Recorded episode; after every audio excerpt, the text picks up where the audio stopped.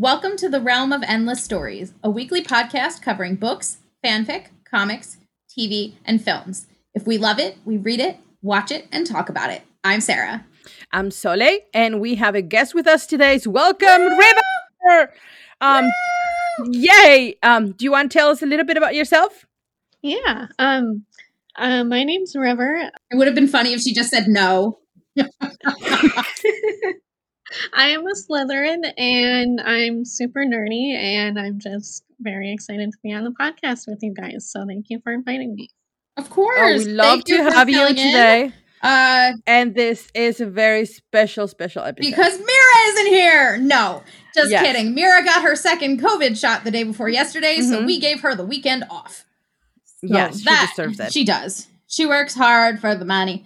Um, Right. So we decided to invite a guest in her place. And this week we are talking about, even though I'm pretty sure last week I said we were talking about The Martian, I lied. Because this week, You're a I, liar. I, I said like a liar. And we are talking about one of the best things that ever happened to television, in my opinion in the 80s. in the 80s and then brought back again uh in within recent years She-Ra Mhm. and the Princesses of Power. It is on Netflix. Yes. If you have not watched it, what are you doing with your life? Please reevaluate. Also, reminder that this is not a spoiler-free podcast and we are marked explicit for occasional cursing and discussion topics. All views and opinions expressed in episode discussions are our own and do not reflect those of the show's creators, writers, etc. So, She-Ra. Yes. the What is Princesses of What Power. She-Ra? Well, um, she's related to He-Man, who I learned yesterday Cousin. had a name. Yes, Uh, Prince Adam. Come on. I was like, I thought he was just He-Man. and honestly took me by surprise. His title is actually Prince Adam of Eternia. Okay, that that makes sense. But uh I always He has a pet tiger. who doesn't have a pet tiger? Let's be real. It was the 80s. Everyone had a pet tiger. uh, That was, that was way before the Tiger King. it was the original Tiger King. yes. Okay. Yeah. So uh He-Man was done in the 80s. There was an original Mm-hmm. spin-off, He-Man's cousin She-Ra. Her name is Adora. Uh, she got her own spin-off in the 80s, and it was so wonderfully 80s cartoonish. You can find it online. It is hilarious. The costumes, especially uh, for the cartoons, it is classic 80s like Scooby-Doo villain level. Yeah. It's so great. I always I always saw them more like gem yes, like, gem you and know. holograms, yeah. holograms. Yes, And in, I believe it was 20, eighteen. 2018, uh, Noelle Stevenson, they are a comic book, book writer uh, known for the comic Nimona and the comic Lumberjanes by Boom Studios. Uh, they have since moved on to, in addition to doing comics, they have gone into executive producing and creating the reboot of She-Ra.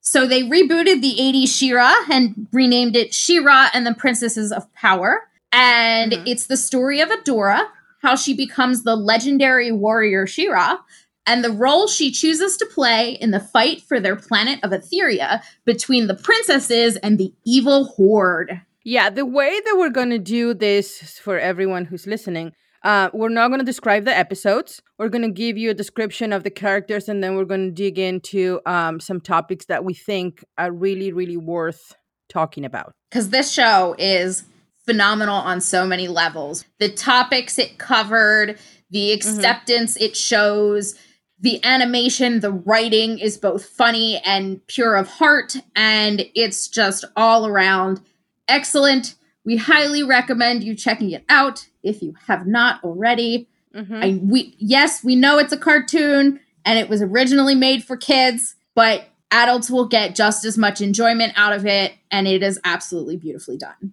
So, we are talking about Adora. Um so there's this Hey, planet. Adora. Yeah, hey Adora. Um we'll get to her in a minute. So there's this planet Etheria and magic is bountiful on this planet and is channeled through runestones and people who have the connections to these runestones. So Adora came through. Wow, that did not sound like words.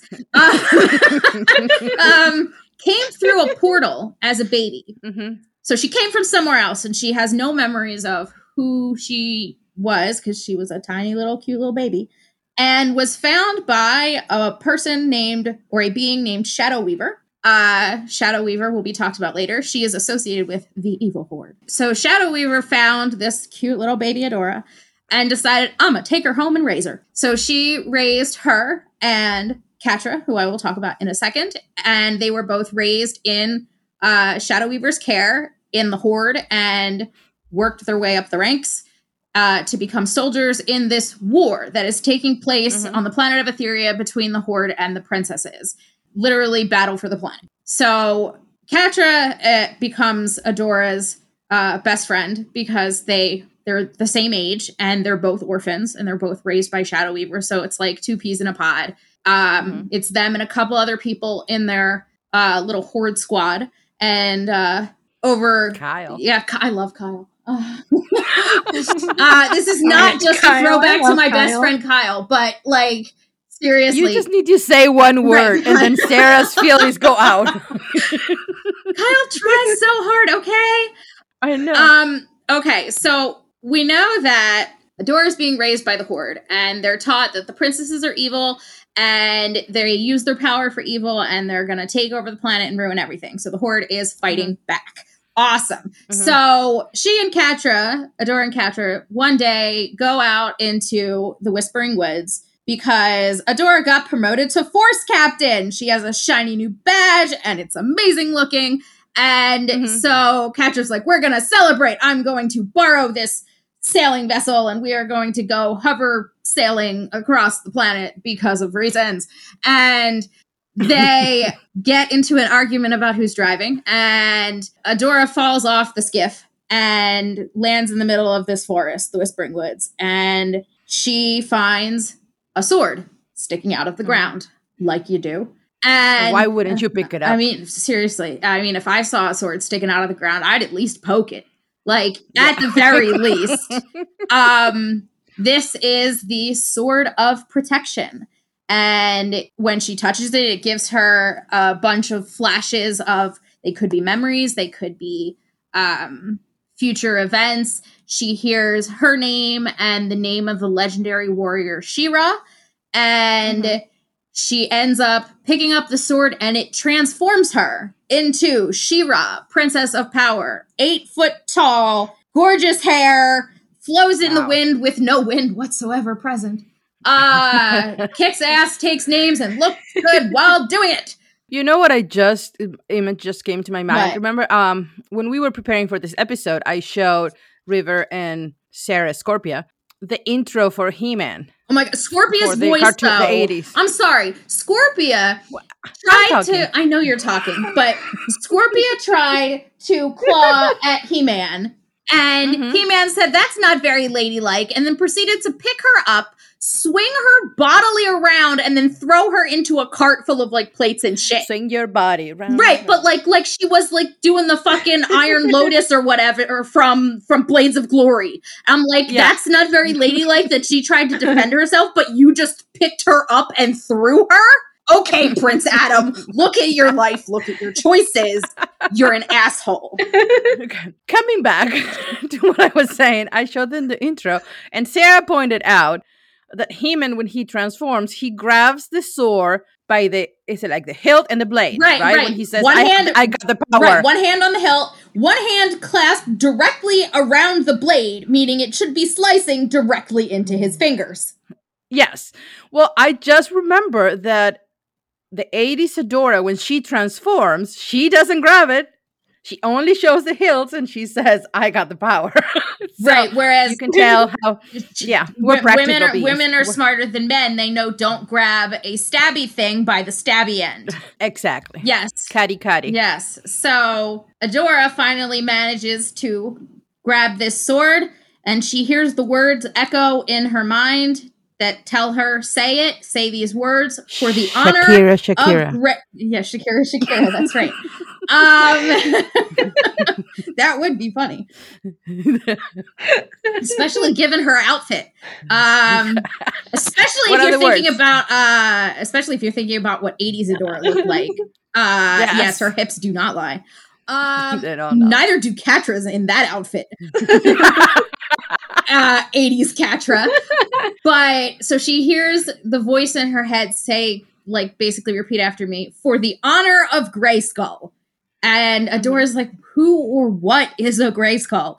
And but she panics and says the words because she sees a princess and a guy with a, a bow and arrow, and archer, come out, and she's like, okay, I gotta protect myself from these clearly princess affiliated people for the honor of Grayskull. And then she transforms into an A eight, giant. eight foot tall badass warrior princess. All I'm thinking when you're saying for the power of Grayskull is uh, Green Lantern trying to activate his lantern, and he's like, for the honor of Grayskull, and it never ends up working. Right. I didn't remember that. Well, that's because the Green Lantern is based on willpower. If, if, you, if you're not committed to it, True.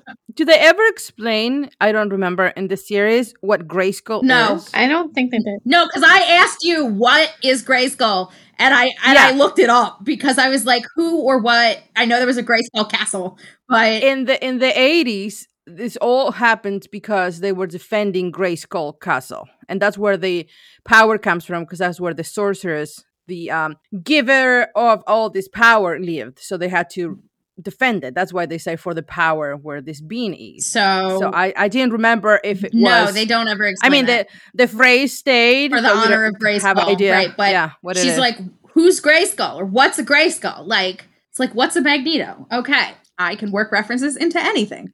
Um, so Catra's like, okay, um, we got to go back home now, and she's like, no, I okay, fine, I'll go back home. So they go back home, and Adora sneaks back out to figure out, like, I saw this sword, I'm, I'm dreaming about it. It's got to be important.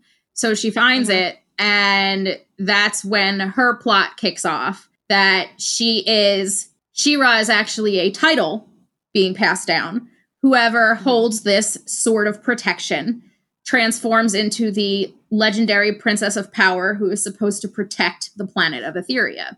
She is the one that will unite the other princesses of Etheria and protect the planet from the horde. And Adora's like, but I was raised by the horde, and yeah, we, we fight battles and stuff. That's what I've been prepping for, but we're we're fighting against bad people. So she sneaks back out to find this sword to figure out, like, well, what the heck? Why did I start seeing things when I touched it? And gets captured by a princess and the archer, and ends up figuring out that these battles that the horde are fighting against enemy combatants are really against regular civilians women children farming towns nothing that could possibly be a threat to them and adora's like i've been lied to my whole life and Catra comes back going, Well, come on, you know, I fought my way here to get to you and break you free and bring you home. Let's go. Uh, we're meant to rule everything together. So let's go back to the Horde and continue conquering things. And Adora's Mhm. like, Catra, I can't go home. Bon Jovi asked me who said you can't go home. And I said, I can't because I realized that we're killing women and children. Like these Yeah. aren't this was supposed to be like a this town of Thaymor was supposed to be this like weapons hub and there's nothing here but civilians and Catra's like, "Oh?" She's like, "We're we're being we've been manipulated." And she's like, "Duh. Hello? That's what's been happening our whole lives." And Adora's like, "Well, I can't be okay with that." Doesn't that bother you? And Catra's like, no, as long as I have you, I don't care. Like, we'll run the world together and it'll be great. And Adora's like, well, that doesn't sit right with me. I don't know why I turned into this eight foot tall lady with really long blonde hair that flows in non existent wind. But clearly it's for a purpose. And I just found out that everything that I wanted to fight for is a lie. So Mhm. I'm not going back home to the Horde. And she goes off with the princess and the archer, and Catra goes home to the Horde. And that what's and that's what starts the show because Catra has failed in her assignment from Shadow Weaver and the leader of the Horde uh, to bring Adora back home. Mhm. So Yeah. the end. Yes, a lot of the first season is bring Adora home, and Adora's like, hell no, I won't go. And It's uh it's it's great. But so kind of got off track there a little bit, but Yep. a lot bit.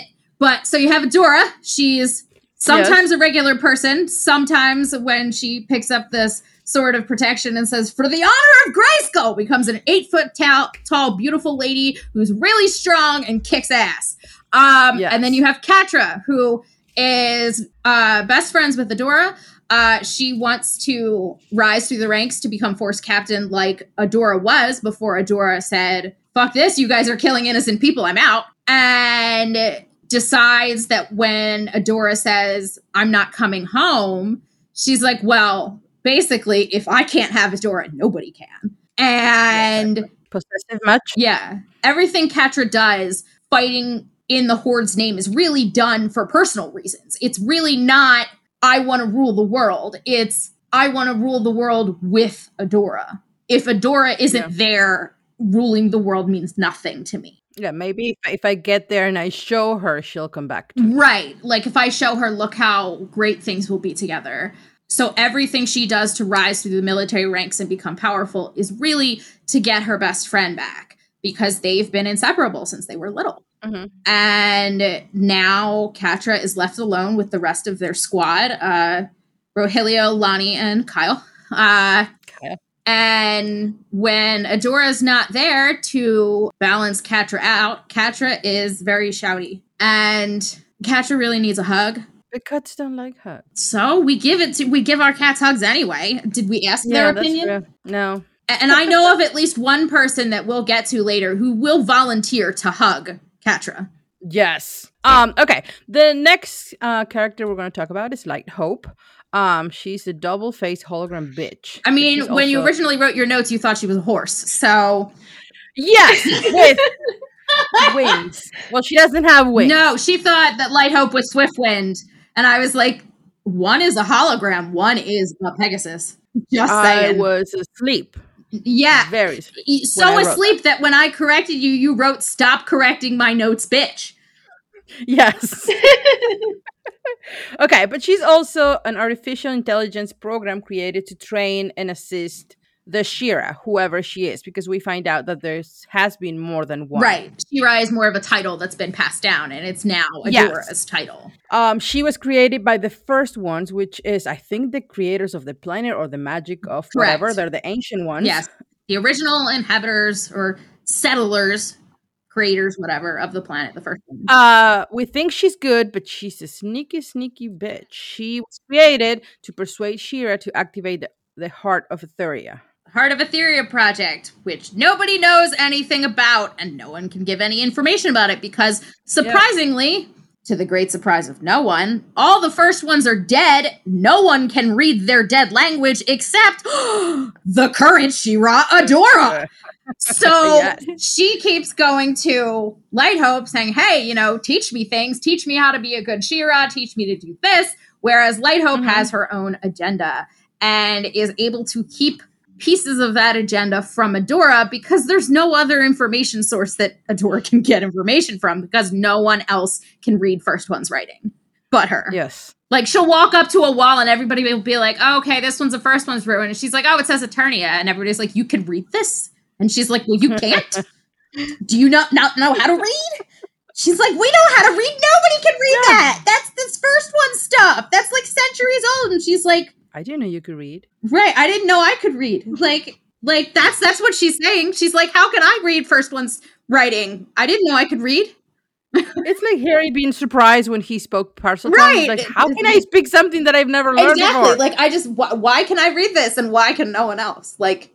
yeah, Should I panic? Maybe. Although Light Hope can be pretty funny. I mean, there's there's one episode about halfway through that she her memory circuits get damaged, so she has to she forgets everything and has to slowly reboot. And Adora's in there Mhm. in their little headquarters castle thing where she trains, and Light Hope has only restored about like 30% of her memory. So Adora's like, come on, I need you to tell me about this thing. And she's like, I haven't accessed that information. However, I have learned how to create spiders and creates giant mutant spiders. And Adora's like, great, thanks. So she's like fighting off these spiders. and she's like, Can you get rid of the spiders? And she's like, I do not know how to do that yet. But look, I made a crystal. and and Adora's like, Okay, I'm gonna continue killing these spiders. And Light Hope's like, I can assist. Oh, I made more spiders. And Adora's like, just stop helping! Stop helping! Yes. Because then at this point she's like, no, I get it. I'll drown them because spiders can't swim. And Adora's like, but you didn't give me any warning. You almost drowned me too. like, she's like, but the spiders are gone now. And Adora's like, oh dear She's God. Proud. she's like, I'm gonna die if she continues helping me. Like, Yes. it's it's that if um Stop helping. right, what was it in um You're only making it worse. it was it, it's Lockhart. It's if he keeps trying to or Yeah. Dobby, if he keeps trying to help me one more time, he's gonna kill me. Like Yeah, exactly. exactly. apologies, I have made more spiders. Like Our next character is gonna be presented by River. The one we thought was Light Hope, and that What? uh, Soleil thought Um, was Next, we have Swiftwind. Uh, Swiftwind is Adora's noble steed. Uh, Swiftwind was, uh, called it Horsey. yes, that was before Swiftwind became Swiftwind. Swiftwind was Right. a, an original horse, like real life horse. Um, Mhm. uh, when he becomes uh, Swiftwind, he shares a special bond with She-Ra, and he's loyal to Adora even when she's not in She-Ra form. He is a flying, talking unicorn, which I think is absolutely hilarious. Yes. Yes. um, he is the equivalent of what I think of Donkey and Shrek to be. Um, so it's kind of got like that same character alignment uh, with Donkey. Um, he's also like extremely hilarious and he's just great. I love him so much. Um, he also likes to sing songs and righting wrongs. He's like, why can't I get a table? Yeah. A seat at the table. And loop de loops. We like loop de loops. What were you gonna say, Soleil? He uh, I don't remember. That's okay. oh, he is such a drama. He's a, he's a drama queen. He's a drama oh my horse. god! He He's is. like, I mean- everybody else gets a seat at the table. This is against. Why do I have a chair? Like, Yeah. just is it just me or do you not like all horses? Yes, he Like he actually says that to the Queen of Bright Moon. Like, is it me or is it against? Do you have something against all horses? Doesn't he ask for a chair? Yeah, He's, he well, you don't need a chair. Well, I still want a chair. right. I still want a chair. Yeah. He asked Angela for a chair. Yeah. Yeah, I love that he almost thinks of himself as human, he does. Totally does. which is what I get from that. So I don't know if that's more I mean, he walks Yeah. through doors like he thinks he's a human, and then realizes he won't fit through the door. true. All right, so up next we have Madame Raz, who is a forgetful witchy crone hermit who lives in the forest and bakes pies. And this is completely what I aspire to be in my old age. Pie. Who doesn't like Right? And who doesn't want to live in the forest where you're surrounded by nobody? Like, hello. Yeah, that's true. That's true. I would love cooking pies. right? Even Especially yeah, even the horde doesn't bother her. Dean will come over all the time. Right? Uh, she can uh, mentally travel through time, which is why she seems so confused all the time. hmm My favorite quote from Madame Raz is Magic is just, which I think is very powerful and profound, especially in the world of She-Ra. I want to point out that um, 80s Madame Raz oh, she looked hilarious. rode a broom and the broom talked, which was really cool because she was kind of kooky. kind of. well, okay. You showed it to all me for kooky. five seconds, and I was like, "That is Raz." Like I know it without being told. Uh, and her her uh, broom was kind of like the vo- voice of reason of her head. so she will say something weird, and the and the broom will be like, "No, it's this." So it will be like the voice of reason, which I thought was really The amazing. fact Yeah. that you need your broomstick to be your voice of Yeah. reason is slightly concerning. Uh, yes. So um, Mara, we uh, Mara, is We're friends of Mara. Mara. Amara. Mara was uh the She-Ra before Adora. Yes. the best She-Ra ever behind the 80s. Um, she was chosen to be the She-Ra, and she was the first one I think that we know of that uh, really talked to Light Hope. And I think they had kind of like a very close friendship Mhm. relationship in a way. Mara was brave and loyal to the point that she sac- sacrificed herself to protect and save Etheria. Right, because she found out what the Heart of Etheria project was and was like, look, this is going to tear the planet apart. I'm going to go against orders. And Light Hope is like, no, the purpose of She-Ra is to fulfill and hmm do the, the Heart of Etheria project. And Mara's like, well, fuck that. The, these people and this planet are more important than you creating a planet sized nuke. So we're not going to do that. So And she's she's kind of like Tony Stark poking around Shield. Like I really want to know what's in this. oh, shit. yeah. Oh, yeah. She's like a Gryffindor version of Tony Stark. Yeah. Yes. Yes. Okay, and now we get to the Princess Alliance. Yes, because Let's meet all these lovely ladies. and um several gentlemen who are not princesses but are Princess Alliance affiliates. Yes. So up next we have Glimmer, aka Sparkles, which is uh, Catra's favorite nickname for Glimmer, which I think is adorable. Uh, she is the daughter of Queen Angela and King Micah. She is the princess of Etheria and eventual badass queen. She is a loyal and awesome friend and part of the trio with with Adora and Bow. What are they called? The friendship what? Best friend squad. It's literally in my note, one paragraph down. Yes. Oh, I didn't. I can't read. And along those lines, we have uh, Queen Angela and King Michael. Queen Angela is mother to Glimmer and wife to Micah. She sacrificed herself in order to retrieve the Sword of Protection. Pour one out for Angela. And King Micah is the husband to Queen Angela and daughter of Glimmer. No. No, No, no, daughter not. of Glimmer. daughter too. Daughter No! to Glimmer. I misread that. And Glimmer is.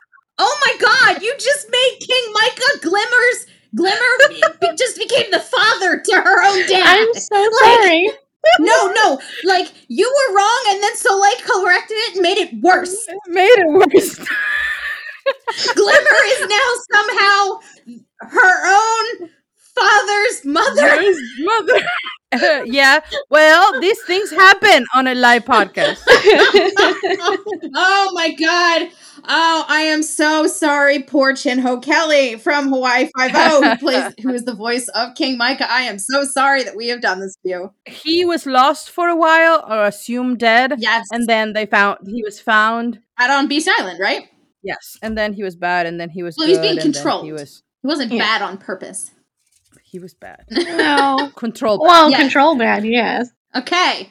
Then we have the only member of the only main main member of the Princess Alliance that is neither a uh, a woman or a princess. Uh, Bow. He is surprise an archer. Um, he has uh no powers except being an amazing friend and Mhm. being very skilled with a bow and is great at fiddling with first one's tech and any kind of technology. He has uh his two dads are historians and he there is a very cute episode where he goes home and has you find out he's been lying to his dads about where he's been because Bow went to Mhm. join the rebellion.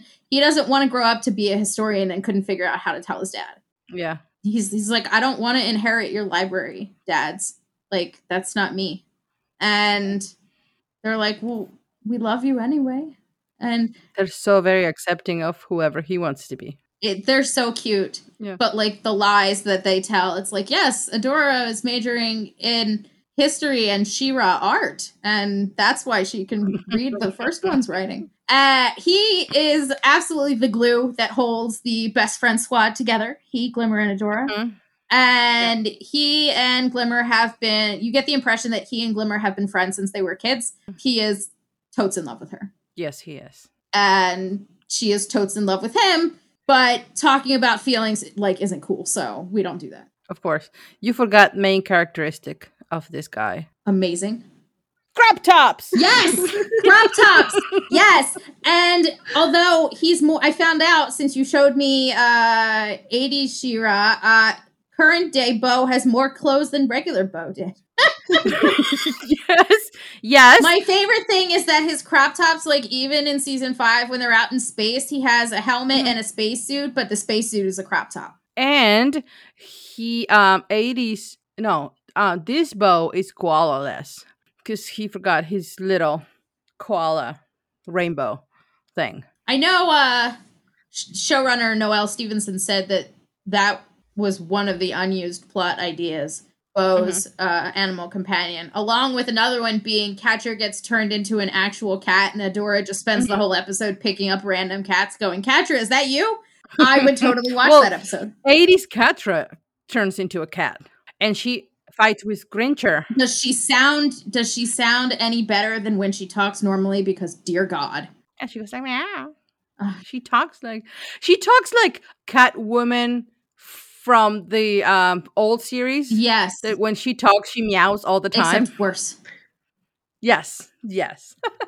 Okay, our next princess, Mermista, or should we call her Sierra? Sierra, sparkle, sparkle, dolphin. Yeah, she's a typical millennial. I, I- to me, it was like Freaky Friday, like you're ruining my life type of person. She's always in the ah, like I hate everything. Except um water themed mystery novels. She does love those. yeah, I mean, she is. I think she's great. She's good. She's Oh, kind. she's wonderful. but she she likes to say no to everything, and It's just everything is principle. Yeah, it's like, ah, fine. And and, like the one episode where they're laying out like the D and D battle plan, and Mermista will do this. Mm-hmm. Mermista will what now? uh, like she's like Mermista will not. she is um at one point when She-Ra is not there or Adora is not there, somebody has to rise to be kind of the leader to command where they have to go. And this is, I think, the last season. And Yes. nobody was taken on and they were pointing at her. I think because she's kind of the oldest or the eldest. Of the I. I got that impression too that she's one of the eldest. Yeah. and and she's like, no, no, no. But when it came to the time of doing things, she was like a natural born leader. She could command everybody. She has a very good tactical mind. Mhm. Yes. She's the princess of Selene. Salineas Yeah. and has control over anything water and sea related. Um, she can turn herself into a mermaid. How cool is that?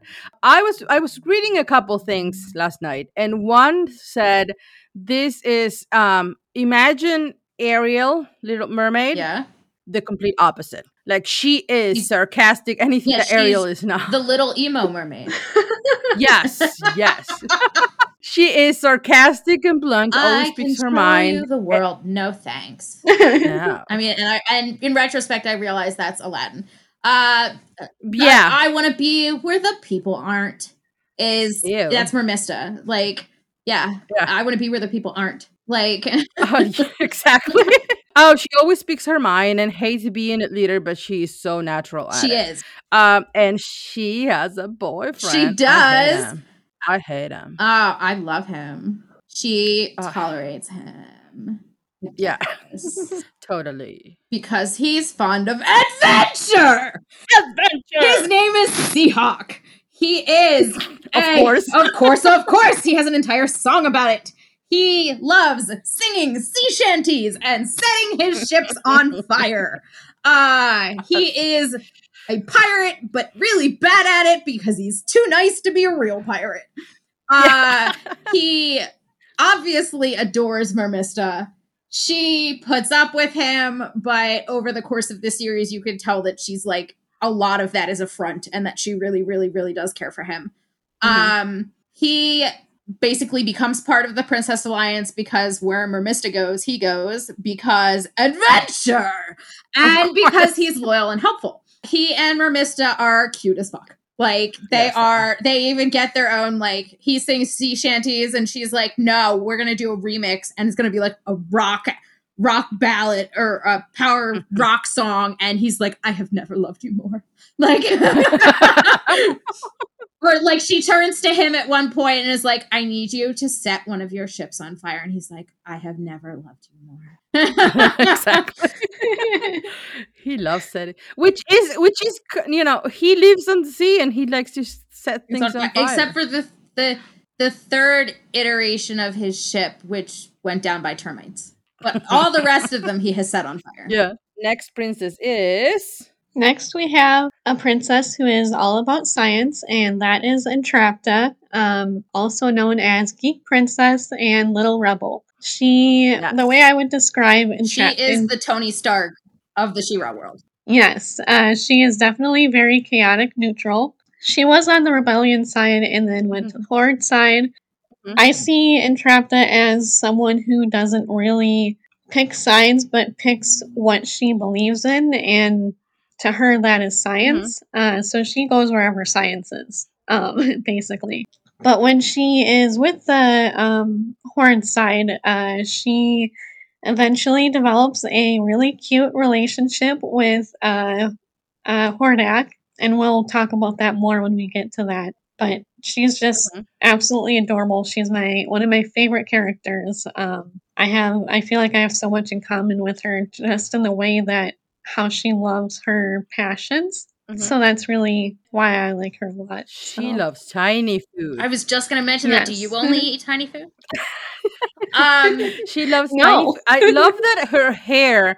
I, I love that her hair is prehensile, is- like a monkey's tail. That, like she can Yeah, use it as like but it- but it oh, it's also it seems to uh what what's what I want to say it, uh, like have a life of their of yeah, its own. it like knows if she wants a tool before she asks for it. Yeah, so she's concentrated on something and her hair will be grabbing stuff that she needs. I love that about her. I love that she is um she lo- she can love anything. She sees past good, bad, evil. She can love the other person. I want to add um, props to the writers and the showrunner for uh, stating that uh, Entrapta was written as autistic, and that one of the forget if he was an art artistic developer or storyboard writer uh, on the team who is autistic had a lot or majority say in how her character arc and development went. Mm-hmm. So it's very realistic in that portrayal. Yeah. I, I Mhm. mean, you can totally see it in in the way she is. On the All About Science that um River you were mentioning, I always thought of her kind of like Einstein in the way that he created science and then he didn't he didn't think about the implications of that what that in the hands of people that are not good can do to the rest of humanity. He just Wanted to know for knowledge's sake. Yes. So Yeah. I don't I think she's the same way. She went to the horde side because they will let her first of all they told her a lie that, you know, princesses didn't like her, that's why they left her behind. Right. The princesses thought she was dead. Because they gave her all the tools that she wanted or she needed and that is she didn't I don't think she everything she created was um knowingly that it was going to be used for evil. Right. And like just with the portals, when she figured out that the risk for the portals would crack the planet, she's like, we can't do this. Like, Mhm. I wanted to know, but it's not worth risking my home. Yeah. But yeah, she is an absolute delight. She really is. I love her character development throughout the series and just how she grows, and and it's just really great. Um, she also, which brings us to Emily, which is a robot with feelings. Emily I love is Emily. super adorable.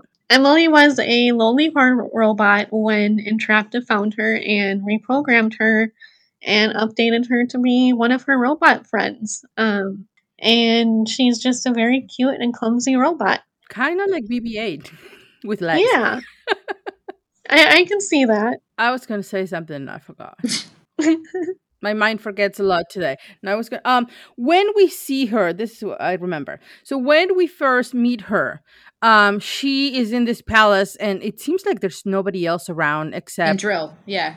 yeah, except the servers that bring her tiny food. Yeah. The three human servers, the cook and the two servers, and then the rest is all robots. Yeah, so it's it's a very lonely existence for her and I think she doesn't know how to relate with people in the beginning. That's why she surrounds herself with so much technology, but by the end she really comes she really comes into what she is and her friends and that they love her and then she can be around people more. Um, the next princess we're going to talk about is Perfuma. She's a hippie chick who grows weed. Well, not just weeds, flowers too. Well, flowers too.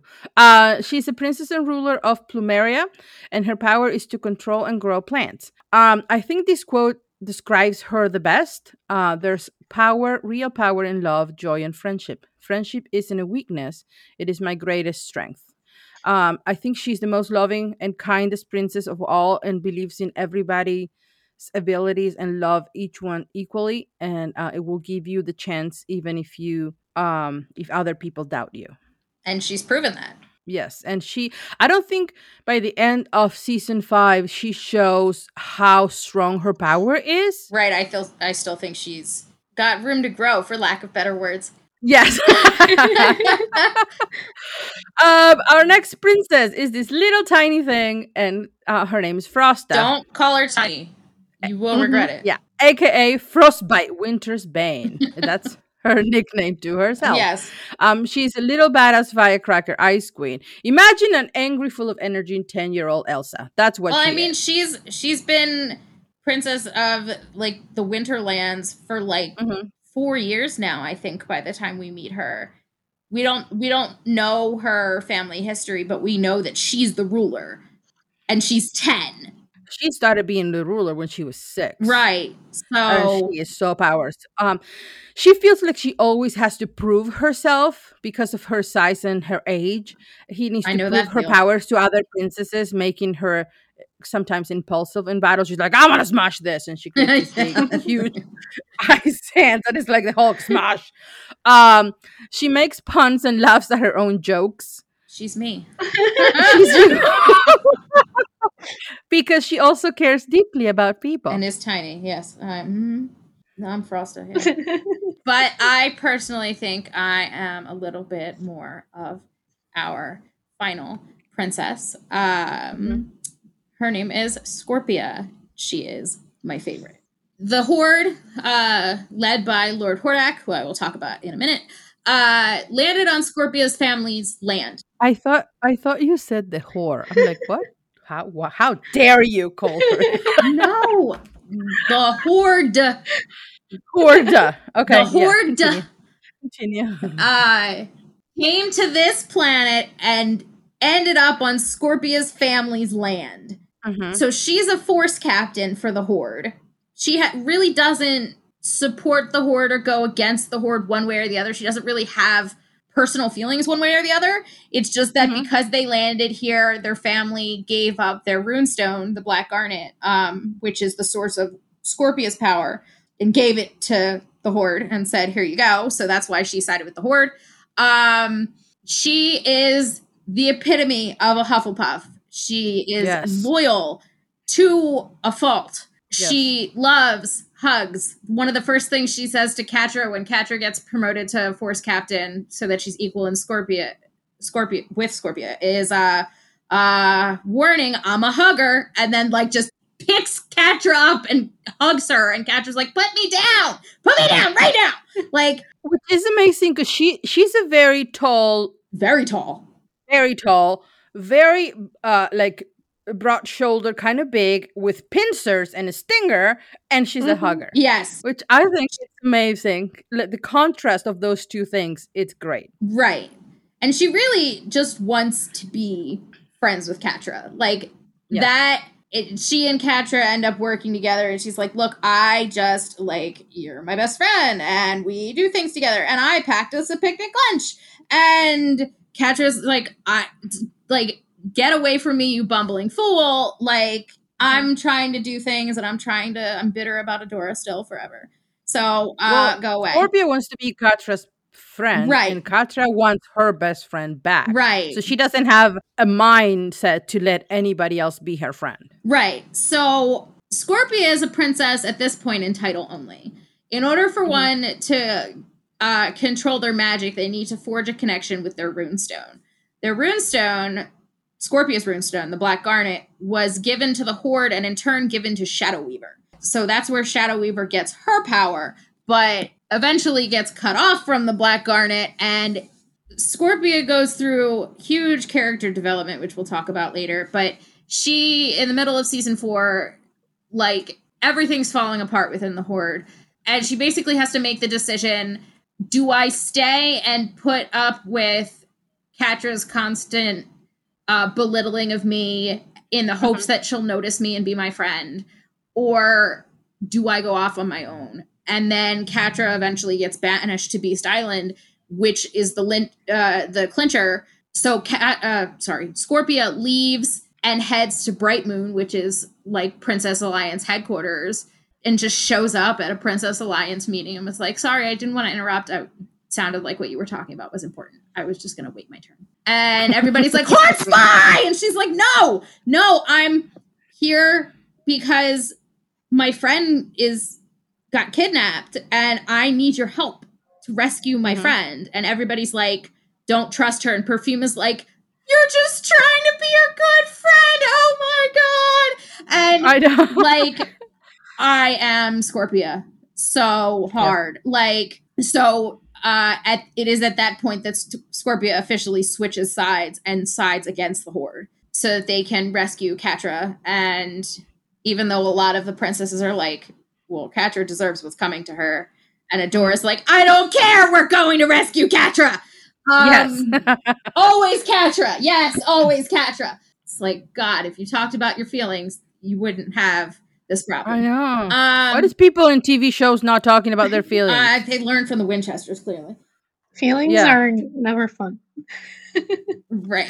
that's, Uh, that's true. and people uh, sometimes ship uh, Scorpia with, in addition to s- shipping her with Catra, they also ship her with Perfuma because both Scorpia and Perfuma in the last season go through a big change where both of them are not feeling confident about their ability to control their powers or be who they need to be to help defeat uh, the horde and they kind of lean on each other and become each other's like source of inspiration like the little cheerleader that everybody has everybody has that one friend and who's like you know i believe in you you can do this and Yeah.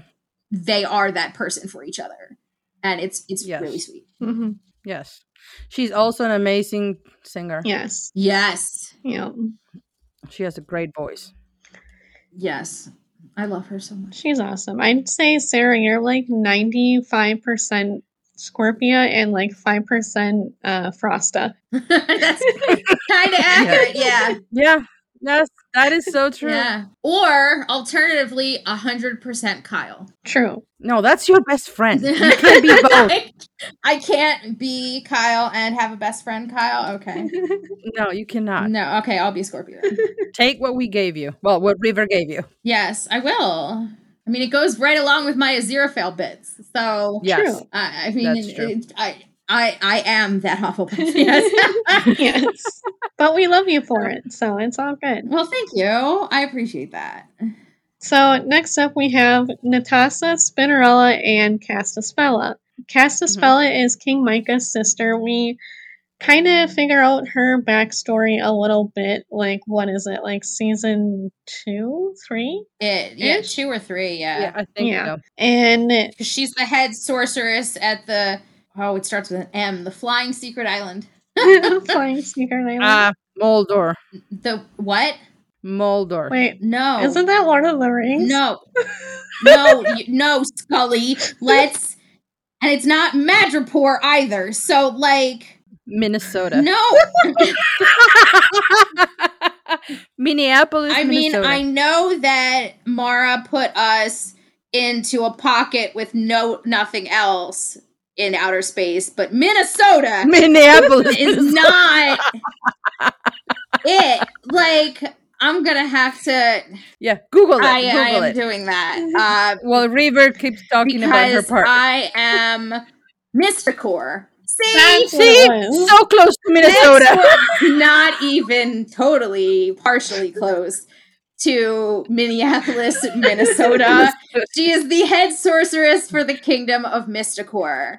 She But is all the mighty glimmers- ducks are from there. all- yeah, what do the mighty ducks have to do with the princesses of power? I ask you. Yes, she is. She's Glimmer's aunt, Queen Angela's sister-in-law, Micah's younger sister. Yes. Mhm. And then we have Netossa and Spinnerella, who are both married to each other, um, which is another like, don't you get it? My finger nets. I throw nets. like yes. Oh, one thing I forgot to um, add for Scorpia. While I was reading stuff yesterday, I I read this part that said that showed a picture that Scorpia had two mothers. They, there's a little frame in her room or when she remembers her room and there and she's as a baby and then she had in her both her moms which i thought was pretty cool that she is the way she is because she was raised by her two mothers Oh, I, you can't you can't just toss something out like that not warn me. Right? okay warning warning warning cute overload cuteness overload Oh goodness. Oh. yeah it, i think it was it was really really cute to see that bit that i didn't pick up when i watched the series and now sarah's about to cry No, I'm I'm gonna be Are, are you okay over there, Sarah? Good? Yeah, I'm alright, I'm Okay. Okay. Um finally we come to the horde side of things. Um, but they don't have cookies. Um or no, no I don't this is this this this is the boob all over again. I swear to God. it, it is the It is. Oh let's go on the horse side of things come on go. oh my God. prime horse what you say That would Sorry. be poor prime, actually. or prime Um Because we're 12 year Okay, old kids we over here. oh, oh yeah. If that, I think 12 might be being generous. True. Um, yeah sorry okay, people. so you have Lord Hordak, who is in charge. Here we go again. Alrighty. Okay, I am going to be the adult again on this podcast. That I never thought again that this would happen. Wow. Alrighty. Uh, Lord Hordak is in charge of the Horde presence here on Etheria. He is a clone. Horde Prime is the head clone. Just stop laughing. Pull yourself together for the love of God. Um, he's out in space, Horde Prime. He doesn't come into play until season five. Uh, so you spent most of the entire show thinking that Hordak is a total dick. Uh, which he kind of is, but he gets along with Entrapta. And um by the end of the series you're like no i was wrong horde prime is the dick uh lord hordak is actually adorable and he may have uh developed they they are both crying they are laughing so hard i do not Oh, know my where i went wrong. i this is this is you're saying okay. you're saying Listeners- listeners you don't understand. The number of times in which i am not the one laughing and i am in total control of my faculties is usually zero. So they will never know because I edit this part out. so they will no you have to leave it in. Stop saying whore and dick then. I'm not- Okay, I'm back. Okay. I'm serious. well Now you're gonna say jerk. well i was gonna say why well that totally does make me the remus in this scenario you two are absolutely out of control uh remus was the good boy he got the badge that is absolutely true If I would be the prefect here. Okay, so are you going to be able to talk about Shadow Weaver without Yes. laughing? Shadow Weaver. also, I realized last night that mm-hmm. because I was showing my best friend Kyle pictures of 80s Shadow Weaver and Catra, that Shadow Weaver, 80s Shadow Weaver has a cornucopia of a head. yes, she does. She, Okay. It doesn't look like a normal hood. It looks No. like a cornucopia or Yes, a shofar. Like That's it's where she. That's where she keeps her tiny food. Uh, Shadow Weaver is a skeleton in a cloak after going to extreme makeover. I'm never gonna live that down. Skeleton no, in a cloak. I'm just gonna warn our listeners that um, I will find skeleton and cloaks in every episode. yeah. Um. Sorry, guys. Uh, Although this time she kind of is. Yeah, she is. And when we talk about Harry Potter, I will have my crowning moment because what's a Dementor? It's a skeleton in a cloak. Well, I think she went to the show Stream Makeover, and Stacy said, uh, "That hat, yeah, the cornucopia I'm hat gotta go. Also, no Yeah. more floating. It's creeping the children out. Yes. Like walk or glide along the ground like a normal ghoul ghost thing. Please. Thank you. Yes. um, she is a sorceress who first trained Adora and Catra in the Horde, but then wait, against where them Where, where were they trained? in the Horde. No, the Horde. Horda. She's cruel and manipulative. I'm the Horda. She's cruel and manipulative, especially with Catra. She's a bitch.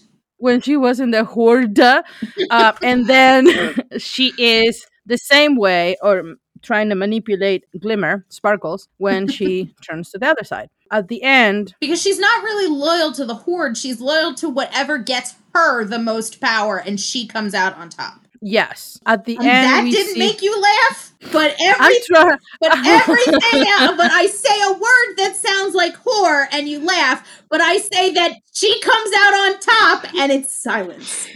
And I don't understand. I'm, I'm, try- I'm trying to regain my composure. At the by the end, she ends up sacrificing herself to save Catra and Adora. And at Just the like end, Snape, she one right thing doesn't make you not a good person. yeah, exactly. I don't think she redeemed herself, but it's the first time cool I think story, still murder.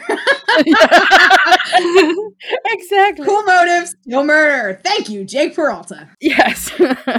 cool, cool, cool, cool, cool, cool, cool. so so uh, i think it's the first time and i don't remember if she did this also in the 80s because i don't think there was a chance for her to end up being a good person or doing one good thing um she takes off her mask before she sacrificed herself Right, so that we can see her originally Yeah. as light spinner from when she was originally teaching like that she's uh her backstory is that she was originally part of the sorceresses guild in Mhm. Mystacor. She's the one that taught King Micah when he was young. yeah but what surprised me or at least maybe i wanted to see this is, is that she had feline features kind of like catra and was really surprising to me to see that because they might be of the same race to say it in a way and um She doesn't have fur though. She has hair, but she has similar pointy ears. yeah and and um this thing is and fangs. The, the, yeah like the, the incisors. there we go those The- i pointed people i pointed and she got it You're lucky because I took a stab in the dark because I was looking at the document, so I didn't even have your video window pulled up. I was just guessing.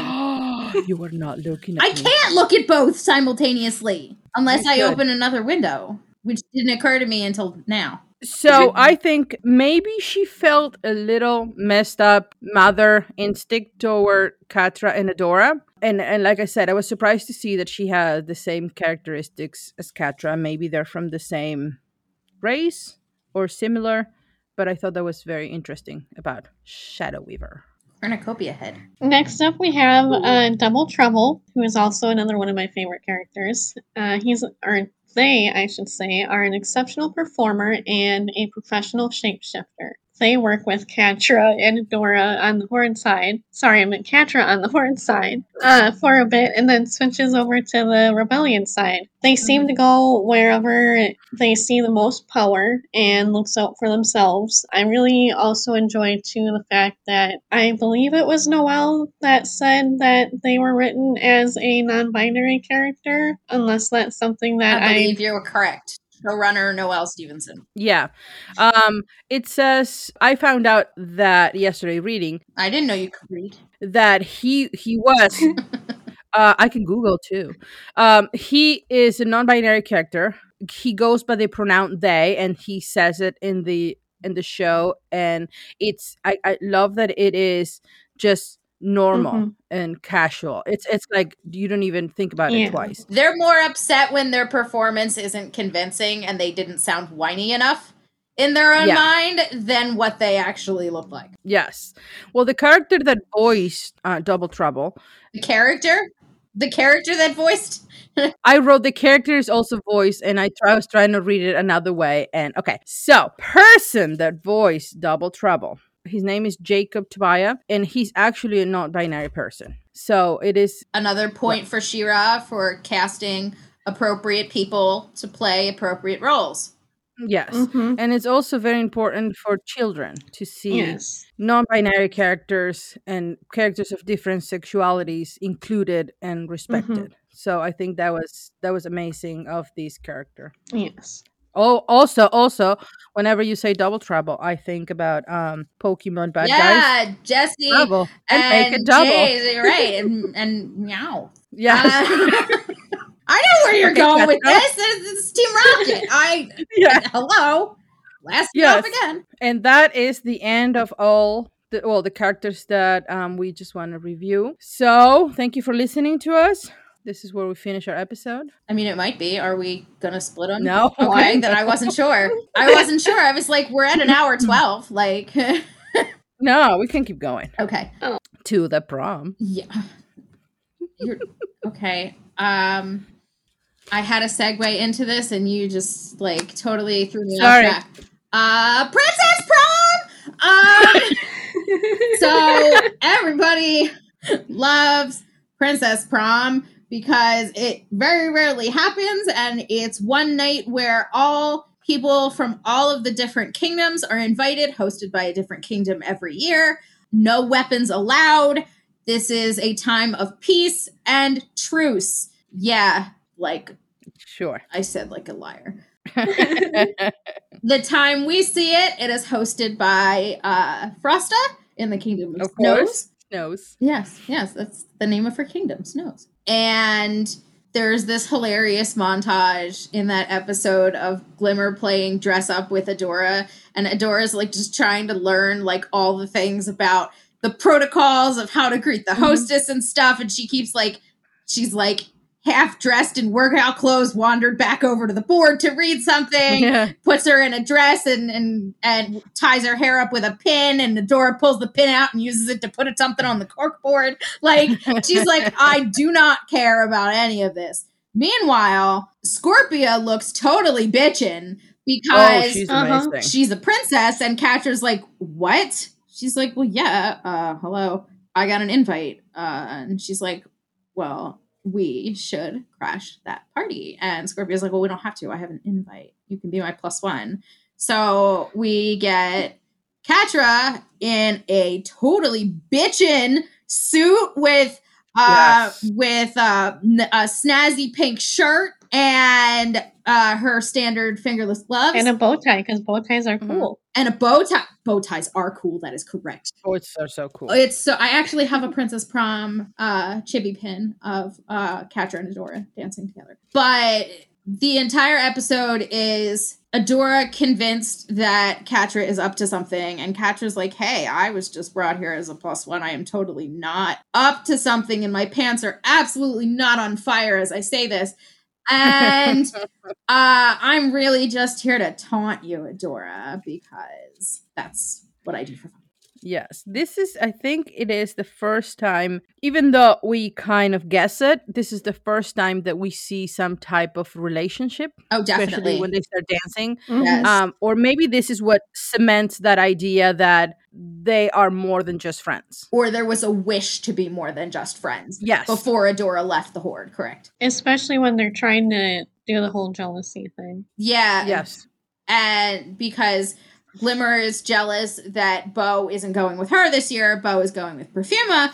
And Glimmer is fighting with her own self doubt that things are going to be different now. Where and so they all go to Princess Prom. She goes, uh, Adora goes as Glimmer's date, and then you just get, "Hey, Adora," and she's like, "Catra, oh my God, uh, the Princess of the land of snows she's here to like sabotage everything and she's like uh i was invited i am princess scorpia's plus one and frost is like keep your fighting shit out of this dance hall tonight like this Yeah. is we are here to have food and dance and you are not going to ruin my fucking party i am 10 years he old and you will listen it to me. it has a high temperature. Yes, that's correct. She's like, I will drop your ass out of my kingdom like it has a high temperature if you wreck this party. Yes.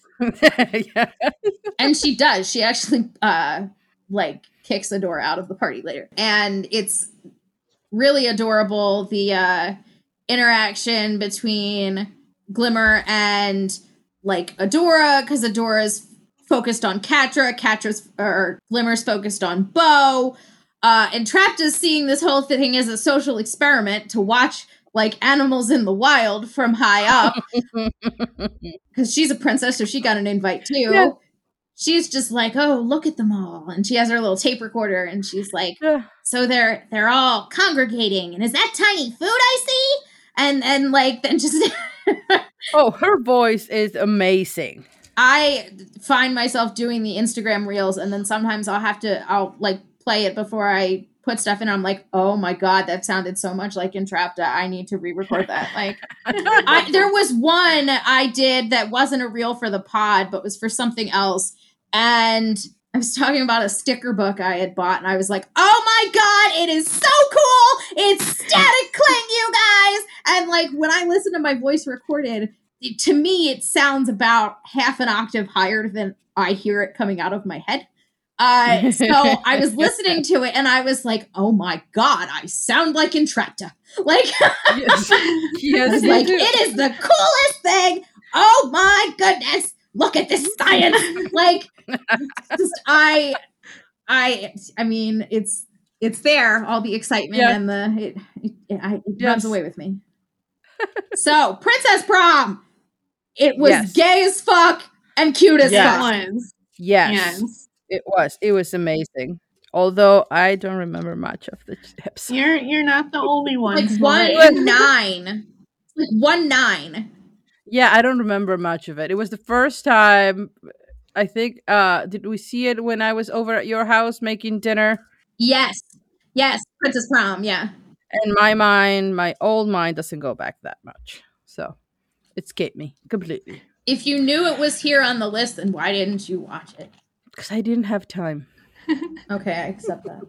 the th- I think w- the the main thing that moves the plot along it's actually the Katra Dora Catra and Adora relationship. It really is. It's it's essential to the plot and it's also essential to both characters' development throughout the series. When I was I was I was reading stuff because I can read. Um, no, I don't remember. I don't remember any other main show characters in a queer relationship for for a show aimed to such young audiences.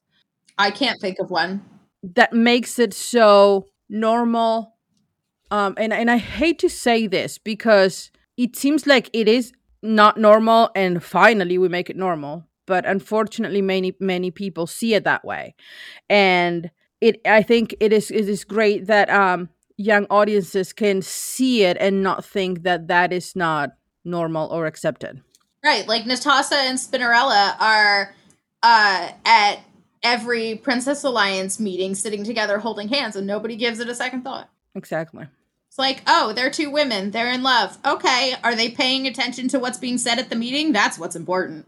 And each of them plays it off like it's nothing. Like hmm the one one of the times that Catra gets kidnapped by the horde and brought back to the fright zone, which is where the main horde base is, and in the fright zone, which I always liked the sound of. That sound is really Mhm. awesome as a name for a place, the fright zone. yeah Um, and it looks like an industrial wasteland filled with toxic Mhm. sludge. Like it's exactly what I would picture. yeah Um, that partially runs on steam power. I don't know, but like that's the impression I get. Uh, but so all the princesses are trying to escape from the fright zone, and the horde has Adora's sword, and they go to leave, and they get stopped by Catra, and Catra has the sword and just kind of tosses it to Adora and is like, "Here." Mhm. And Adora's like, "I don't understand," and she's like, "It's not because I like you or anything. Uh, it's just because I want I want you out of here, and I don't want you. You're ruining everything again. Everything I've built here." She said, like a liar, um, because she's totally in love with Adora, and I, at this point, I don't think Catra, Catra still believes in the Horde and wants the Horde to win. But Mhm. if she had to pick the Horde or Adora, it's Adora every time. yes yeah and that's what moves her They're the Aziraphale and Crowley of this story. Yes, they are. But I think they are such deniers of what they f- feel, Oh, of course they are. especially Adora. But Catra, I think she knows what she feels, but she's not sure that it's going to be reciprocated on the other side. So it is hard for her to tell her, "Look, I like you," just in case she doesn't want to lose the friendship. Well, I mean, look at look at how Shadow Weaver raised her. Everything she did and said was never good enough. Why Mhm. to her to have the risk of those things that she can't stand to hear being said to her by the person that's most important to her, she'd Mhm. rather not say anything at all. Yeah, and not lose the little bit because you don't know when you declare your love for to someone. You don't know if you don't know how they feel. Sometimes you don't want to um risk Don't your friendship. Yeah. Y- Yeah, you don't want to risk thinking. what you have yeah.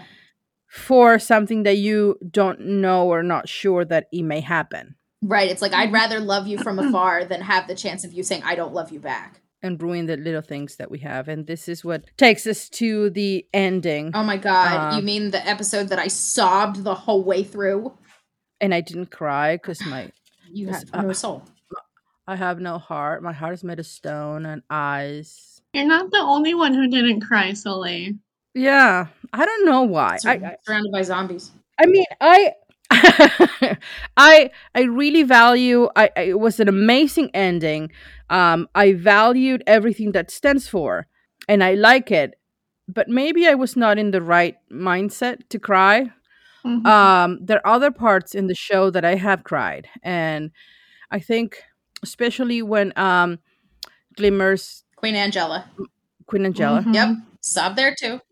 Same. she when she dies um it was the the point that i cried a lot or the most that i remember and and i think it's why because it's because it hits me really deeply because still getting over uh my dad passing he who was my best friend so it is i think i was in a different set, mindset to when i watched the ending Okay. um that and makes that's sense. why i didn't cry although you both wanted me to cry Well, it would have made me feel better about myself. I wanted you to cry because I couldn't cry. You see, I I was I felt wrong because you both said, "Oh, you're gonna cry, you're gonna cry."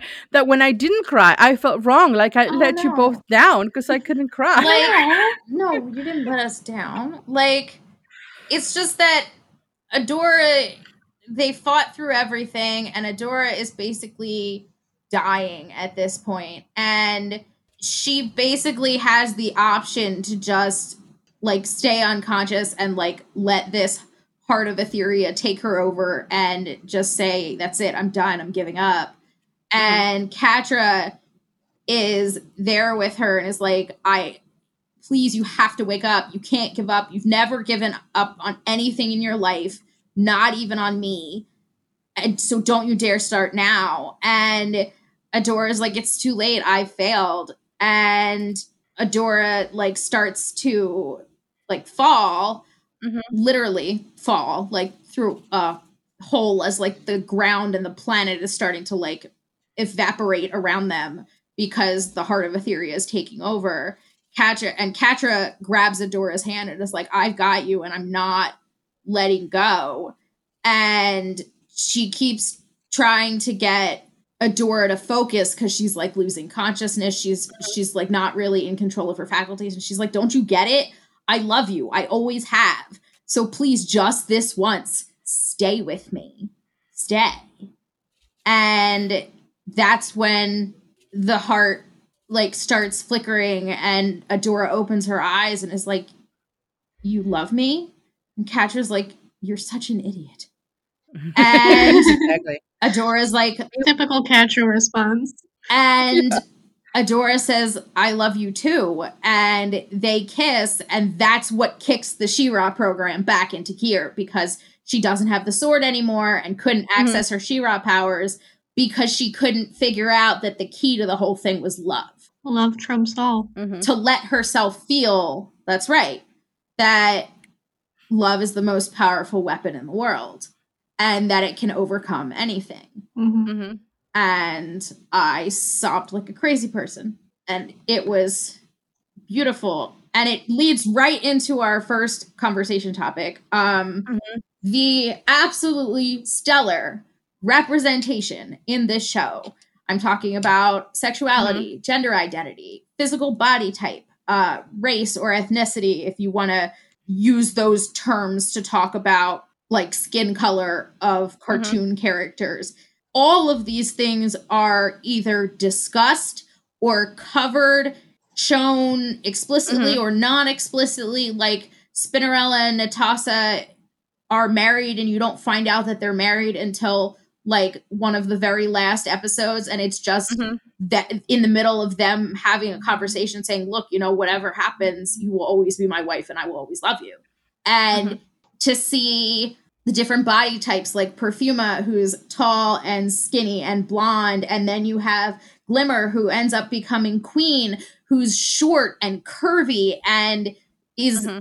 everything your stereotypical popular person on television does not look like and yet mm-hmm. she's the kindest mm-hmm. she's good she stands for all of these wonderful things you have um Catra and Adora who have been wrestling with who they are both in sexuality and what they stand for in general re like the horde or the princess alliance this entire time everything gets touched upon in ways where it's not like an after school special where it's like, okay, mm-hmm. today we will talk about gay people. Like, no, it's just here are two women, they are in love. Love trumps evil every time. Yes. The end. Yeah. Like, that's all it takes. I also um really like first of all because this is a show aimed to young audiences yes. and to make it normal to me it, for me it's it, it, it's amazing that they can see these representations and they can see each other in the characters it's just as normal for them uh, for Spinnerella and Netossa to be married and fight side by side and no one blink an eye as it is for mm-hmm. the members of the Horde squad to be Kyle, white boy Kyle, Lonnie is an African American girl, and Rogelio, who is a lizard. Like yes. it is they're looked yeah. at with equal normalcy. Like neither yes. of them make you bat an eye. It's just yes. this is something you accept. It mm-hmm. is normal. Yes. Yes. And one of the things that I was read all I was reading, um, I don't remember the pages I read a lot of things and I went down a rabbit hole of discussion panels. I didn't even know that there were papers written about the implications of the normalcy of um, LGBTQ plus. Am I saying that correctly? Mm-hmm. Yeah. Representation in She-Ra, which to me was, was, was really surprising that this was studied or talked to the point to you know have papers written. That's a it. paper I'd want to read. Yes, um, and half of it was in Portuguese, so I didn't. Oh, all, I have to say, but um, I mean, I'm sure I one of it could be translated. Yeah, one of the things that I found out, uh, which was very surprising to me, is that in this show, I think it was one of the first shows that gave the same amount of screen time and romantic moments to same sex couples as heterosexual couples. Really? If not more so to same sex couples. That was I I didn't know about it and uh, I like to, you know, everything that it, it comes in the production side. I love to hear about it and this was surprising most of the times either the full body per- person the people people from other races or other you know different sexualities are always the side character mm-hmm. or the mm-hmm. comic character they're there for comedy or for and or they get killed off yes mm-hmm. so it it's it's very empowering for everybody to see especially for young kids to see this is normal this is beautiful love is love it doesn't matter your sexuality, gender identity, or body types.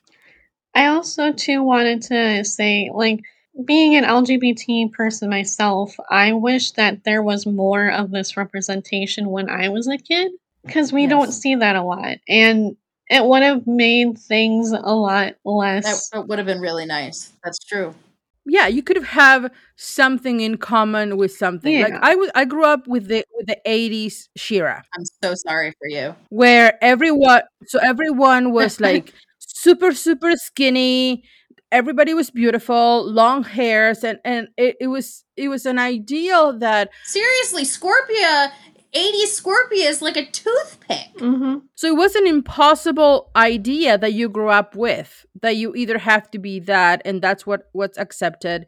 And heterosexual was was the norm. Everything else was kind of like hey don't don't do that don't be that or is that something that you have to fix? And for them to show it to people of such um young age that this is and i hate to say it again it's okay because it's not what it's supposed to be but this is normal. It's beautiful. You get to be anything you want um and they will love you for it. I think it's a very powerful Mhm. message to send them one of the other things that i also read that i wanted i think this is from uh screenrant.com um they said they included characters like scorpia and huntara am i saying that correctly Yeah, Huntara, who is voiced Who by Geena Davis. also the person that love the, the actress that voiced Scorpia. It's amazing. I love her so much. Lauren Ash, amazing. Um, so they said include characters like Scorpia and Huntara who are strong and possibly more butch than the normal princess, Mhm. and that is okay too. You don't have to be you. You Mhm. have to be you. You don't have Right, and scorpia looks like she's this butch, buff person when really she is the kindest, gentlest person yes. you will come across. And you have, like, compared to Catra, who looks like normal human sized and calm and is the one who flies off the handle all the time. So Yes. it's you can't judge a book by its cover. Yes, it is so important to show kids that you can express your gender in any way and it is okay. It's normal and we love you for. Also, it says that you have characters like Adora who is quite strong but is not the stereotype female hero. Like she's a normal teenager. She's not she doesn't have any exceptional characteristics except for her flowing hair and sword. Right. And she has great big glaring flaws. Like Yes. whenever Catra comes into play, reason goes out the window. She has a blind spot the size of a football field. Like it's Mhm. ridiculous. She's not she's not perfect. She's far Yes. from perfect. She's everybody is just really trying their best. Yes. Um, and then the only other thing I want to point out is that Bow is one of our main male characters. And he's not hyper masculine either. Like he's he likes crop tops. He's uh, you know the He colors he crop wear. tops. I know, but he's not like, you know, boys need to wear blue and play with guns and swords. No, he Um, wears a white shirt with a giant red heart on it and a matching red heart on his boots. so it is It's great. amazing to show boys that also you can be whatever you like you can dress however you like Mhm. and you will be loved and you know Right, and look at Bow's dads. You, you can just because they're gay doesn't mean they have to be flamboyant or stupid or any of that. No, they're smart and they're resourceful and Mhm. they're not they each have their own distinct personality and Yes. they're more upset that Bow couldn't find it in himself to be honest with them about not wanting to be a historian than anything Mhm. else yes exactly another thing I want to bring up uh, about the personal strength in a character, and I mean, we see this across uh, She-Ra. We see this in, I mean, Albus Dumbledore said it very well. It takes great strength to stand up to your enemies, but even more so to stand up to your friends.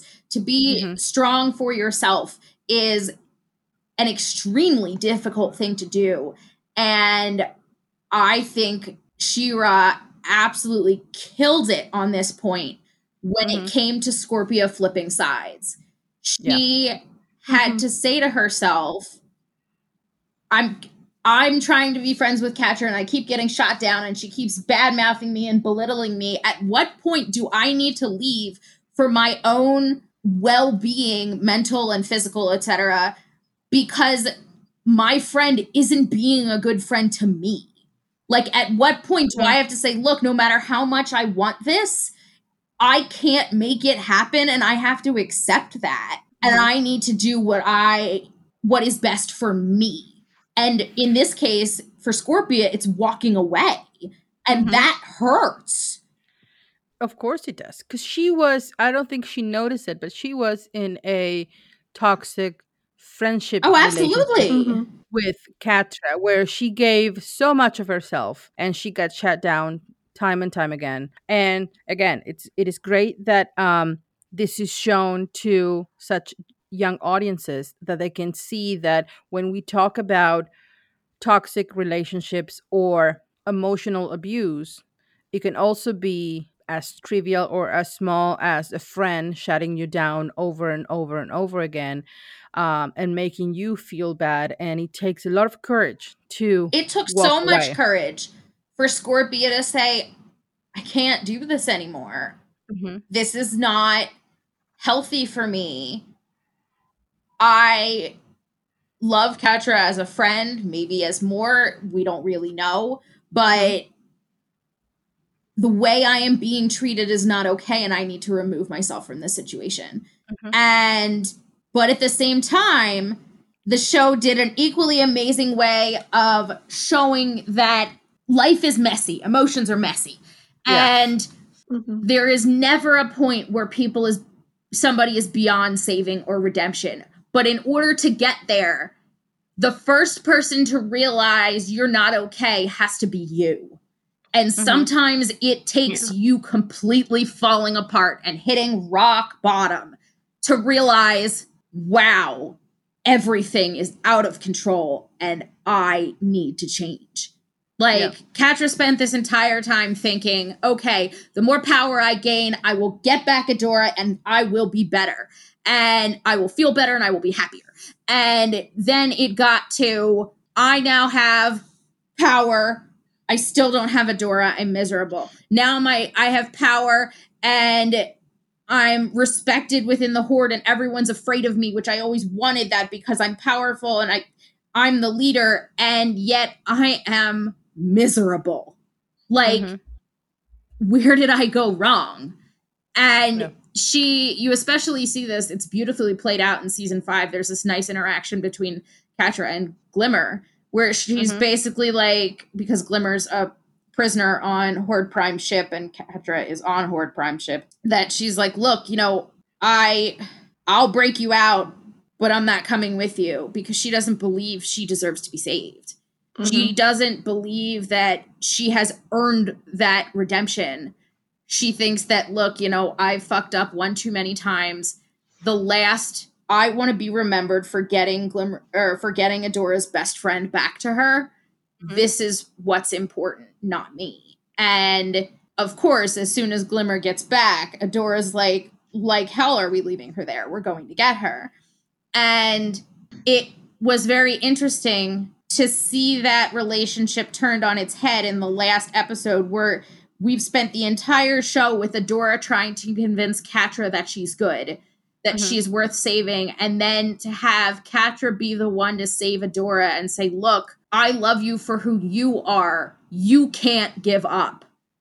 Like Yeah. to have the cheerleading role reversed and Mhm. have Adora being the one questioning her worthiness. Just the redemption arcs throughout season five were just phenomenal. And the way, especially with Catra's redemption arc, was portrayed that she had to completely, completely fall apart Mhm.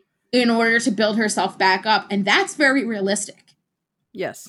It's That not you can't wrap things up in a nice neat little bow. Sometimes you've sometimes you've gone so far that you realize you're alone and I've got to rely on myself to fix things for a while.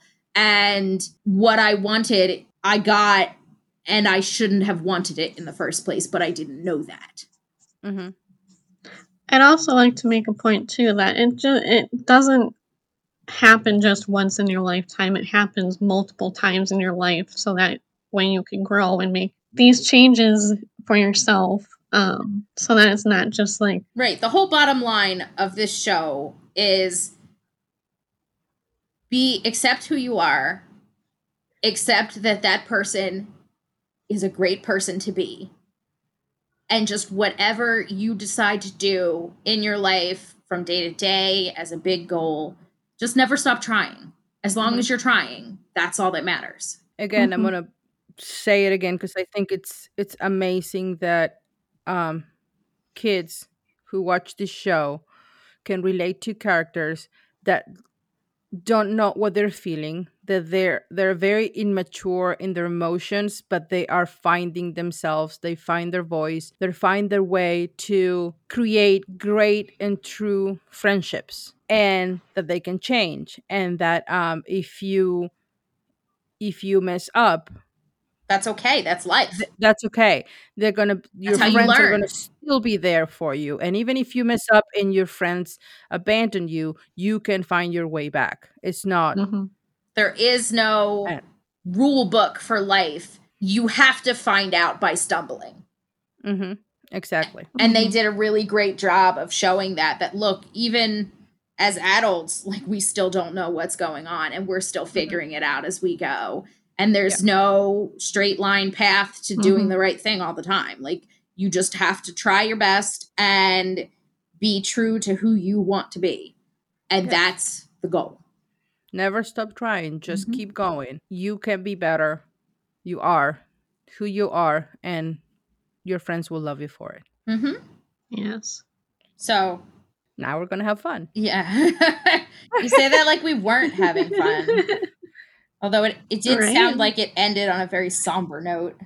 Yeah, it did. it's, it's amazing. It is because you're right. I mean, when you think about cartoons growing up, everybody was mm-hmm. very sure of themselves. There was never Yes. there was never questioning and it like when things went wrong, there was a set way to fix things and then everything Yeah. was okay. Everyone again. was everyone was by brave. the by everyone, the end of like an episode, everything was fine.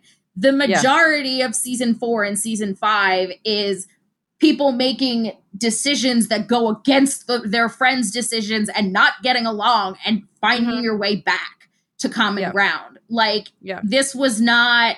They took a giant problem and said, "Look, we're not going to make it anything less than it is. Mm-hmm. We're not going to say, "Oh, you can solve this in another episode or two. No, we this has to be stretched out because this is a big problem that you can't just wrap up in a Mhm. bow and fix. Wrap up in a bow. yeah, and Sorry. Bow. I was gonna talk about Bow now. what a, oh, what if you put bow in a bow? Yeah. um when Bow ends up mad at Glimmer, um you can because when she goes, I think season five when she goes um and gets trapped and all that, um, because she doesn't she's very selfish and she doesn't um talk to her friends or tell her friends what she's doing. He is mad and he's mad for a while. And when they come back and they rescue her, he's still mad. Hey, but in a way he says i still love you. I still want to be your friend. I'm upset. Just let me work through it right. and be patient and that i I will still back you, another- but I need time Yeah. to work through these feelings. yeah and that is one of the other Mhm. great lessons that kids you know for kids like we are mad it doesn't mean that we're not friends anymore we just need to work through it and sometimes one or the other needs some space just respect that knowing that i still love you and you know we're gonna be friends again Right. And the more I think about it, the more unique I think this is when it comes to Mhm. especially cartoons. It's so rare to see Yeah. something like this discussed. And like, if you think about the time from like mid season four when Adora and Bow are like, okay, we're going to go to Beast Island. We need to rescue Entrapta. And Glimmer's like, you're not going. It Mhm. takes until like near the end of season five for them to all be back on the same page again and Yeah. to have forgiven each other. It takes the length of almost a whole season for them Yeah. to work that out. That's Mhm. very true to real life. It's not Yes. just okay, two episodes down the line, everything's hunky dory and we're all great. Like, no, this was betrayal and uh, from Yes. both sides, and both sides need to work through that. So, so now we're gonna have fun yes, now we're gonna have fun.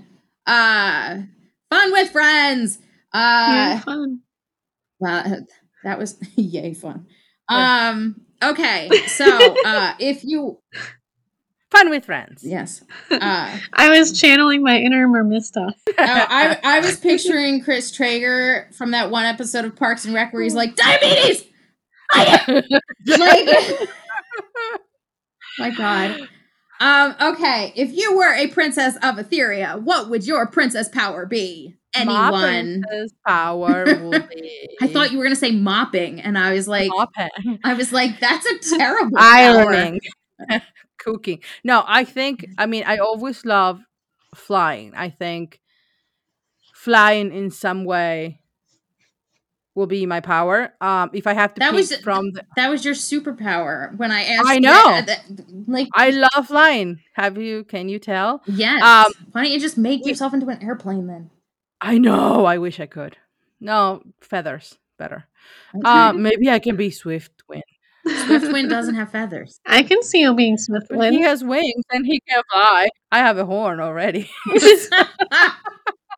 Uh, but if I have to pick one of the uh, powers, the prince of the princess that we know, I will pick uh, Mermista's power. Anything that has to be with do with water, I'll be happy. okay.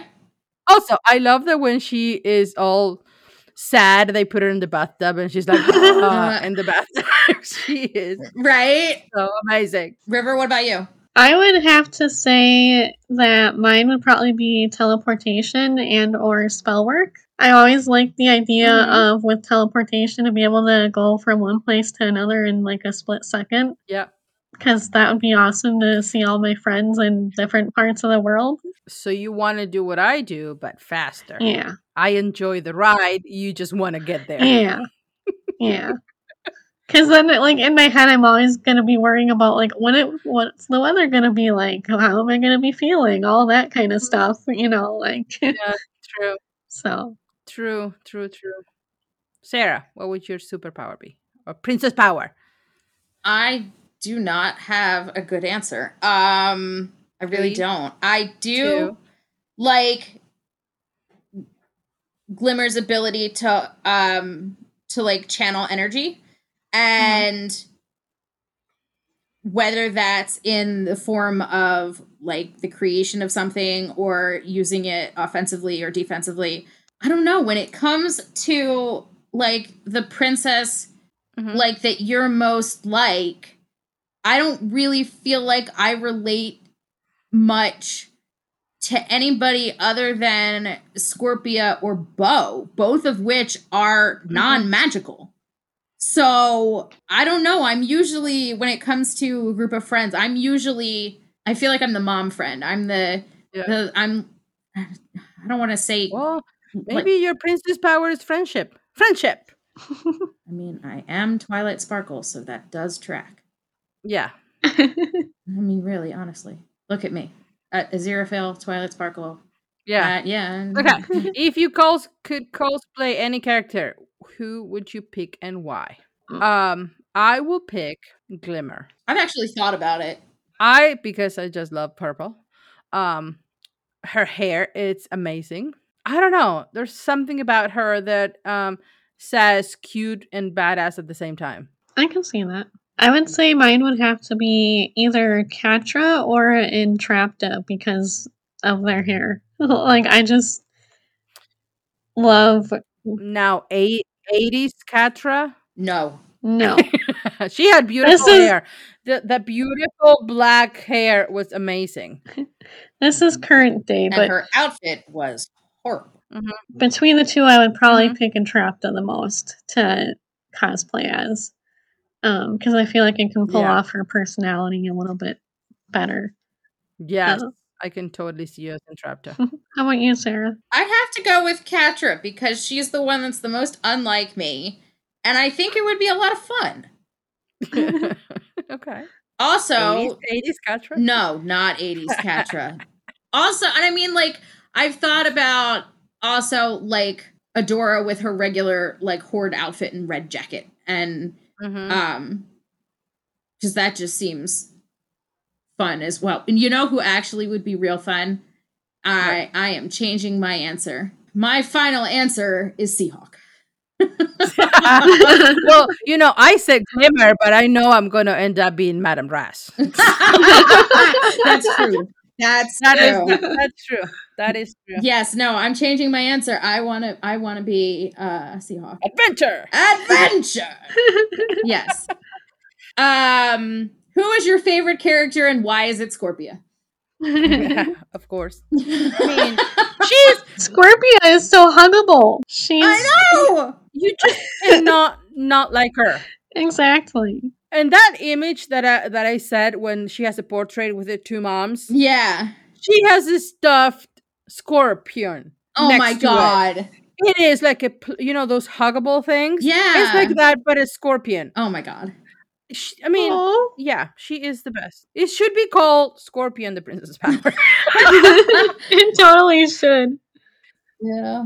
I mean, she is badass. She she has an amazing personality. She's funny. She's everything. I love her. Yes, we love her. Okay, other than Scorpia, who is your favorite character and why? Other than Scorpia, um, I have to say Mermista. I I I'm not like her at all, but I would love to be like her. Like, oh, yeah, like I- she'd I be don't fun know. to. She- She's another one that would be fun to cosplay. To just be like to take a day to step outside yourself and just be like, "That's great" or whatever. yeah, I, I Not that anybody cares. I love her the most. Mhm. I wish I was she and she was me. You wish you were married to Seahawk. Yes, I've been. Well, I, I kind of have a. you kind of do. I, I Yeah, actually kind of have a. Seahawk. after the sentence left my mouth, I was like, "Well, that's actually not far off the mark." Yeah, well, uh, you had to. Uh, yesterday we were um watching Winter Soldier Okay. and the Falcon. We Yeah. made it to the first two. Okay, I'm caught up through all five of the Yeah. six that have. Um, There will be six total. Five have aired so far.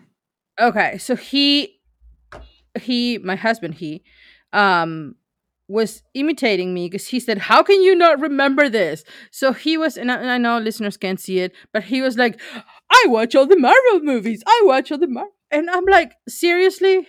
I don't watch the Marvel movies typing. Um, excuse me, he doesn't know the difference between Harry Potter and Voldemort. Or sorry, No. Dumbledore and Voldemort, which Yeah. is even worse. Yes. So check yourself. I know, I know, but you know, yeah. So I'll be Mermista. Well, and I know River's answer. River's answer is going to be Entrapta. Interrupter. Well, I thought about that, but then I'm like, there's so many good characters that I just want to favorite them all. Can I do that? Or do I have to pick one? It's Sure, on well, AO3. You have already left kudos here. I'm like, but I want to do it again. Leave me alone. We will let you because you're a guest. You can Yes. be whatever you want. Okay. But our but if I had to pick, it would probably be Be Interrupto. Uh, uh, see, I yeah. Um, so cool. try the gray stuff. It's delicious, especially when it's tiny. Um, That's an, that's another thing that um I, I I forgot to mention, but it's it's amazing that you have like the nerdy person that it's okay and she's cool and so many kids Yeah. can hook up to that. Hmm hey, Yeah, Sarah. uh, to quote, uh, Me. well, yes, you loved it. We know. um, to quote Alec Hardison from Leverage, "Age of the Geek, baby. It's that's cool. We're Yes. cool, all right." Yes. And Yes. it- don't let anybody tell you that being smart isn't cool. Like Yes. that shit needs to be shut down right now. Like Yes. being Yes, it smart is awesome. Being quirky is amazing. Being yourself is the best thing you can be. Don't let Exactly. anybody try and morph you into somebody you don't want to be. hmm So which one was your favorite character? Uh Scorpion. Um uh uh honorable mention to Emily. Um Yes. because I do have uh canonically across uh different shows and movies and things have a lot of feelings about robots. Um I think my favorite other than Scorpia, it might actually be Mermista. See, I know because she's so cool. She is. But She's she amazing. she also manages to go through that although I relate highly to Glimmer as well with the like I don't I have all this responsibility and I don't know what to do with it. And I don't know if I'm Mhm. set out to be this this leader that everyone's making me out to be. And but Mermista's just hilarious. And She she even when things go wrong she's like okay i'm gonna own it. Things went wrong i'll do it the next time. And yet she's able to nerd out over books and yeah, uh Mhm. and like just sulk in a bathtub and be like fine Oh, like, not that anybody cares Ugh! like like sometimes i Uh, wish i had that power to just not care like I know. Same. i mean i don't I know mean, how to turn my caring switch off hmm I don't think you can. I don't Uh, think yeah. she can't neither. yeah But she pushes it down. Like she cares, but she will not tell to you. she pretends she doesn't care, but she really cares a lot. She does. Whereas I can't even successfully pull off pretending to not care. okay, so which one is your favorite moment or a moment that inspire you? Can we pick one? Are we sure we can pick one? I'm gonna have to go off my second part uh, from the favorite characters and just say all of it because there wasn't one that I can pick. Yeah. There- there- I, I don't think there is like a specific moment. Well, yeah. one of my favorite episodes comes from I think the second season where they're trying to take this this stronghold from the horde and um and Scorpia and they're laying out the details as if it was a D&D game Mm-hmm. and Yeah. Yeah. poor little wooden figure of Bow keeps getting killed in every possible plot. Yeah.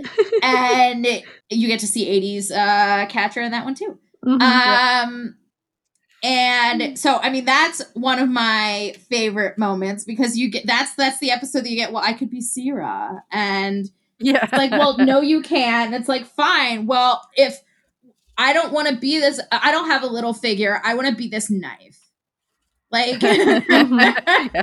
Shouldn't Perfuma be the perfume bottle? Fine. I didn't have enough time to make all the wooden figures for all of you. Um, but I really think learning. I mean, it always comes back to Scorpia with me having to learn that it's okay to walk away, and then Mhm.